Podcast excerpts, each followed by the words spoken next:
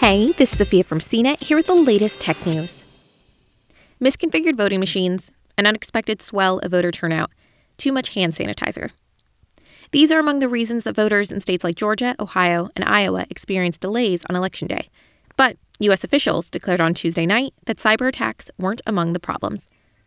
While the results of the U.S. presidential election remain unclear, officials from the Cybersecurity and Infrastructure Security Agency and the National Security Agency had a more definitive outcome across all 50 states. Cyber attacks didn't affect Americans on their last day to vote. Hackers from Russia, Iran, and China made multiple attempts in the months leading up to the election, including a last minute voter intimidation email campaign from Iran. But officials from CISA and the NSA found that cyber attack efforts on Election Day 2020 were much quieter compared with 2016 and 2018. Throughout the day, cybersecurity officials remained on guard for attacks. They cautiously noted at several press briefings that there was still plenty of time for a hack to hit. Indeed, officials are still wary of disinformation campaigns or attacks on social media designed to undermine the credibility of the system, even as the votes continue to be counted. Election security has been a major concern since Russian cyber attacks interfered with the U.S. presidential race in 2016. Hackers stole voter registration data in two Florida counties and accessed Democratic National Committee's emails, but they weren't able to affect the vote count. Still, as security researchers demonstrated how easy it is to hack voting machines, and because the 2016 election showed a jarring vulnerability to democracy, the Department of Homeland Security established CISA in 2018 with a focus on securing election infrastructure. That's meant building relationships with election officials across all 50 states over the last few years. Compared with almost no communication in 2016, nearly 500 election officials on Tuesday were connected through CISA, sharing insights on any hacking attempts or technical issues affecting voters.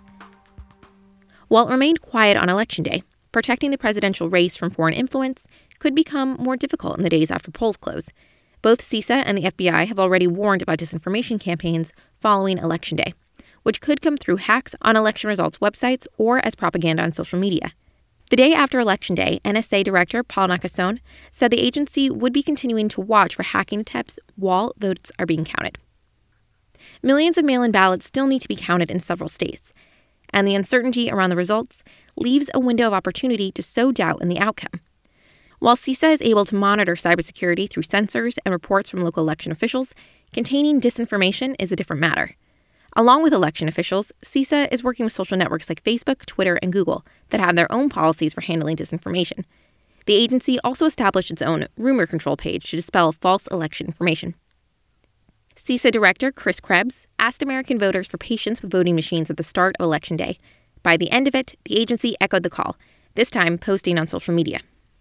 The concern for the coming days after a quiet election day from a cybersecurity front, where most of the problems stem from technology malfunctions across the U.S. Voters in Spalding County, Georgia, and Franklin County, Ohio, were among the first to report issues from electronic poll books, causing hours of delay for voters on Tuesday morning.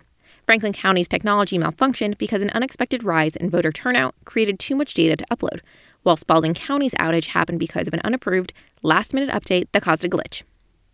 But not all voting machine flaws came from software glitches.